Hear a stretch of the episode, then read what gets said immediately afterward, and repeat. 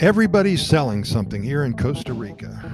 Our friendly street vendors bring everything from tomatoes to lollipops directly to you 24 7. So many adventures here in Costa Rica, and just imagine all the joy that many people have experienced here, either on vacation or living here. Costa Rica is a magical place. It's one of the happiest countries on the planet. And our job at Costa Rica Pura Vida Lifestyle podcast series is a very important one to share with you the hundreds of stories that we collect from friends and family, clients, ticos and ticas, and from strangers even. We only hope that you connect with one of these events and that it may be the catalyst for you to visit or even move here at some later date in your life. The Pura Vida lifestyle is special, and once you understand it, there's no turning. The streets of Costa Rica are filled with street vendors. They sell everything from coconut water to orange juice, from fruits and veggies to socks, from candies and cookies to tacos and corn on the cob. These important, hardworking people seem to be always friendly, and you get to know the ones in your neighborhood and they become your friends.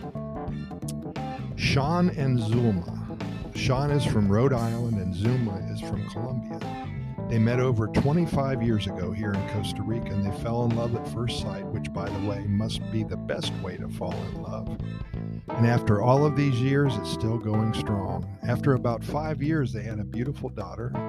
Four years ago, they left Costa Rica to live in the United States, and Sean still had family there, and they wanted their young daughter to experience life in another country for a while.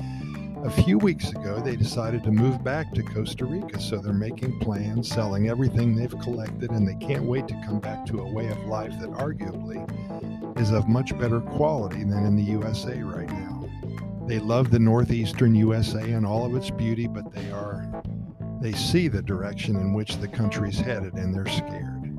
Sean told me last week that in the town where they live, crime has doubled in the past six months, and the parks that used to be for sitting on the park bench with a cup of coffee, watching your daughter play on the swing set, now are hunting grounds for evil people.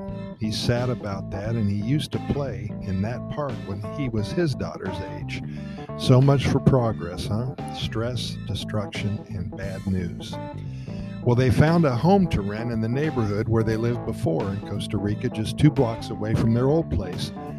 They'll be very close to Sabana Park, which, as you know, is a beautiful area with lots of park benches. They just signed the papers last week, and he said that the neighborhood is the exact same as when they left a few years back, and they can't wait to get here for good.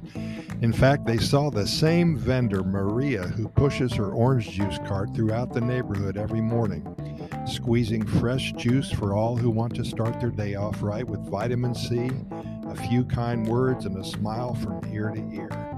That's how Maria rolls here in Costa Rica, one of the happiest countries on the planet. Street vendors are amazing people, they work hard, and when you see one next, order from them no matter what they're selling and give them a good propina. Pura Thanks for listening, and we'll see you tomorrow.